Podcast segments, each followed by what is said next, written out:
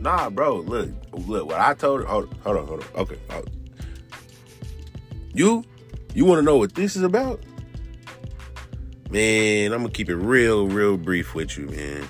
It's three guys born in Tulsa, Oklahoma, representing Black Wall Street, man. You know what I'm saying? Sharing their thoughts and opinions. Each person got a different perspective. And we bringing in guests talking about, you know, the most intimate of things, the most delicate of situations. Tune in and find out what you can learn about Black Wall Street and the music culture on Indy Pot Podcast.